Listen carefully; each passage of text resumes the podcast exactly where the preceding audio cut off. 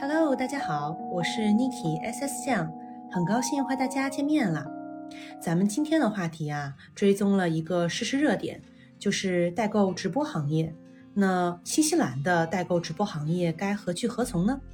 实际上我也不知道答案，但是呢，我想跟大家聊一聊我在新西兰六年的一个代购经历。希望呢，大家可以通过我的故事呢，对这个行业呢有一个更加不一样的角度去看待吧。我呢是二零一六年的时候来的新西兰，然后那个时候我就发了个朋友圈嘛，就告诉朋友们说我来新西兰了。然后呢，就开始正式踏上了我的代购生涯。那个时候，我是以个人的形式去做代购的。好多人呢会把他们想要的产品发图片给我，然后呢，我就给他们呢去各个保健品店呀、药房去做采购。然后当时呢，我认识了一个保健品店的一个 top sales 吧，然后呢，他呢就给我很低的价格，然后当时呢，我也赚了一些生活费。那后来呢，二零一七年的时候呢，通过朋友的介绍。我呢就正式的加入了一家出口公司，这家出口公司呢就有一个零售店铺，呃，零售店铺呢专门就是做代购的。有一些人呢是直接从网上下单，有一些呢是游客进店了以后呢加上了微信，然后就回到国内之后呢就一直在跟我们订货。那个时候实际上是代购的一个顶峰。二零一六年，我一直在那家公司呢做了两年多的时间，到二零一八年。呃，那家公司呢，从一开始的零售从零开始，一直到两年之后的翻了三倍，所以这个行业呢，在疫情还没有来的时候，实际上是特别利润很高的，然后呢，也是非常好去发展的这么一个行业。但是到了二零一八年的时候呢，就突然发现。很多直播代购就开始出现了嘛，这个时候就像某宝的直播呀，还有很多其他的平台的直播就开始了，对这个零售行业呢，就实体店的这种，包括新西兰的个体代购呢，有了很大的一个冲击。那个时候呢，我呢也比较的感兴趣嘛，对直播，一开始呢是在一些新闻频道上面做一些直播的生活类分享，比如说我去，嗯。比如说骑马啦，还有就是去海边啊，分享一些，然后呢，顺便植入一些产品进去。但是其实实际上转化呢都非常的低，因为呢，我选择的平台呢是生活类分享类的这种平台 APP，并不是卖货的。后来呢，因为朋友的介绍，再加上呢，我觉得自己呢做个体和帮别人去做这个行业呢，已经是有点疲倦了。我呢就想说，当时跟我男朋友呢一起去开一家某宝的这个店铺。那这个店铺呢，在二零一九年的时候呢，就正式我们买下了。其实，在买店铺的时候就很卷了，已经，因为很多人就是说我们选择的平台呀，还有就是我们买下的价格呢过高或者是不靠谱。但是呢，也就这样子误打误撞呢就进了这个行业了。那么。做这个行业呢，如果作为卖家来说，那肯定是要带上直播的。那我呢，就正式在二零一九年成为了一个卖货的主播。不知道大家有没有猜到啊？Niki 之前是带货主播呀，而且做了挺长时间的，大概也就是到今年才开始慢慢不做的。呃，我对我被这个行业呢是卷得很厉害，呃，有挣钱的时候，然后最后呢也是亏了很多钱。那我跟大家呢一一道来好了。一开始的时候呢，我就把所有新西兰热门的保健品、护肤品，呃，婴儿辅食，包括超市的产品呢，都上到了我的这个店铺当中去。然后呢，呃，以为呢会有一个非常好的销量，但是不然，因为大家呢都是看价格嘛，尤其是在这个卖货的平台上面拼的就是价格和服务质量。那么因为本身新西兰呢和国内呢就有一个五个小时的时差。在我们大家国内的人，比如说吃完晚饭了，八九点钟想买东西的时候，我们呢就去休息了。这个时差呢是一直困扰我们的一个主要的因素。再加上呢，就是包括了价格方面，那我们呢也会去和新西兰的工厂品牌方直接去谈价格嘛，希望呢拿到一个更好的价格。因为我们的话有店铺嘛，那我们的话有一个非常良好的粉丝基础，那么希望呢品牌方能给我们一个好的价格，但是。大家也猜到了，品牌方宁愿给到头部的主播，也不会给到小的商家。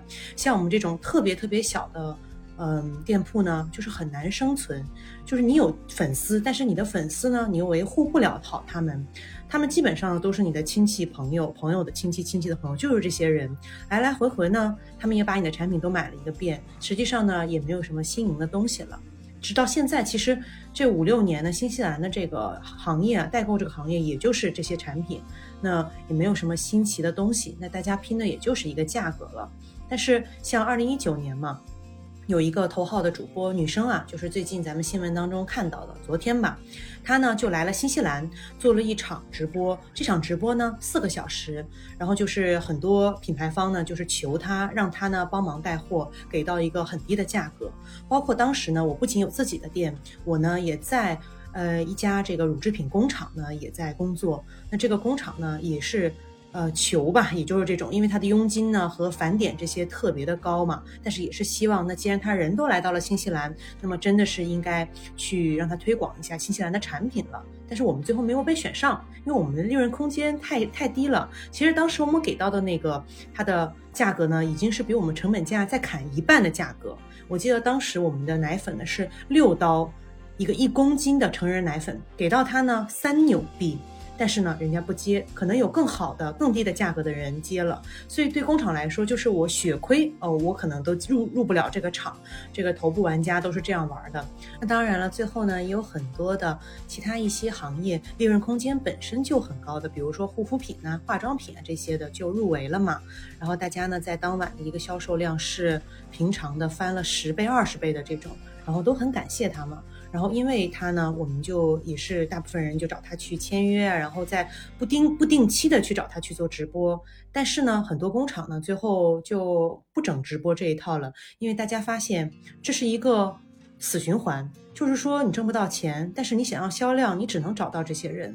那么小的像我们这些淘宝店家呢，也不可能达到它的销量，而且主要是你厂家也不给我这个价格嘛，对吧？我也不会有这样的流量，这就是变成了一个这个行业的死循环了。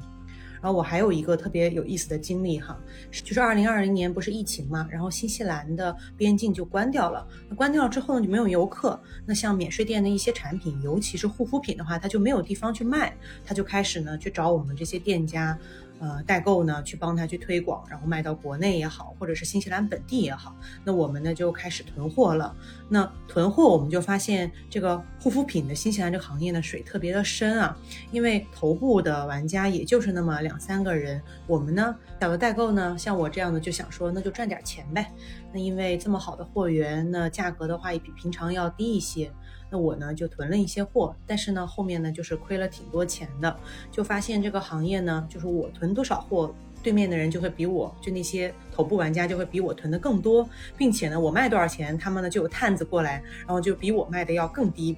就是很卷很卷这个行业，不光是头部玩家在卷，头部玩家呢也不让这个下面的这些下游的这些小商家呢上来，就是说互相的竞争吧，然后最后呢。当然，新西兰有一点特别特别难嘛，就像很多人讲说，那卷来卷去，最后的产品质量就下降了，然后，呃，物流什么的就下降。但是新西兰是没有假货的，就说我们呢，在质量方面呢，肯定是可以把控的。但是呢，就劝退了很多人吧，就说可能现在到现在为止的话。做这个护肤品或者代购这个行业的，就剩下了一些大的人，然后像我们这些小的，或者是我们本身是老老实实做生意啊，或者是就是，嗯，我们的服务态度都很好，但是我们就是做不下去了。包括这种，嗯，人对人的这种代购的话，我现在也就是说，如果是真的特别好的，那带就带呗。那如果说是新的客户，其实我都害怕，因为我都会直接跟他们说，那你去他们的官方旗舰店去买呗。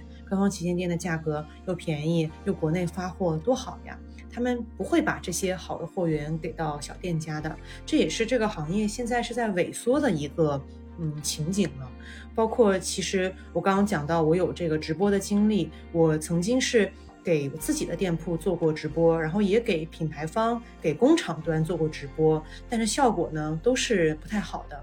我本身期望非常高啊，我会准备很多，然后呢，价格呢可能比平常价格也特别的好什么的，但是这种总归都不会有那种大家。去那种头部玩家里面那种直播那么有快感的，说抢不到了，十秒钟就没有了。我们是不会的，我们的货一直都在那儿，所以客户也会觉得就是说，那你现在货你有库存吗？那我可以再压你一点价格，再来点赠品，这样子的话你就没有钱赚了，那客户就开心了。那商家其实都是在流泪的，对不对？说多了都是泪呀。所以我是觉得呢，就是这个行业的话呢，现在我是不太敢出镜的，就是说我面对镜头去卖东西，我是越来越往后退缩的，因为。我很难表情管理啊，因为我比如说卖这些东西的时候，我知道我的成本价多少，我卖出去是亏的，但是我还要表情管理嘛，就是我还要微笑，是吧？客户就是上帝，这个我都非常明白的。而且现在就是像咱们的电商购物啊这种，咱们的客户都是消费者嘛，都是非常的精明的、精打细算的嘛。当然这个没有错，因为大家的钱也不都是大风刮来的，对吧？所以呢，这也引发了我的一个深思嘛，所以我后面就转来咱们这个频道来，就是输出我的这个声音的能量了，给到大家去。可能我就不想说让我的表情给到大家看到我好惨呀，是吧？所以说说多了都是泪啊，感觉。还有就是像某宝的话，它的直播就是只要是你不说话，它可能就不会给你流量，你就要不停的讲，不停的讲。那当然，比如说头部玩家是因为他们赚钱，所以呢，他们非常像打了鸡血一样的，就是凌晨他们也播，然后他们不停的讲话这种。但是像这种中小微型的这种商家的话，我必须要不停的讲，但是我又没有客户，我又没有承担，然后我也必须要去完成这场直播。一场直播大概要两个三两到三个小时左右，或者我要出外景，我要去超市采购两到三个小时，实际上很累。最后发现发现呢，还不如睡一觉，是吧？就是这种感觉。所以呢，也是希望呢，我们通过不同的角度呢，这个行业呢有一个呃不一样的了解吧。所以今天也不是倒苦水，就是说想跟大家呢去分享一下我的一个主播经历。那么我身边有很多的朋友呢，也都已经就是转行了。那我们的话就是向不同的行业去发展了。那如果代购啊或者直播啊这些的话，就再考虑好了。因为觉得就是说呢，希望这个行业呢以后健康了以后，我们再进来再玩一玩，看看能不能玩得过他们。就害怕卷呢，因为在新西兰这种国家呢，嗯，卷的没有那么厉害啊。所以的话，我其实还是比较喜欢清静的这种的，比较简单的买卖方式。所以最后，新西兰的代购直播行业该何去何从呢？大家心里面有没有自己的答案呢？那我们可以在评论区留言哟。Niki 的话，期待大家的留言评论。那么感谢大家关注、订阅 Niki 的沉浸式听新西兰。咱们下期节目再见，拜拜。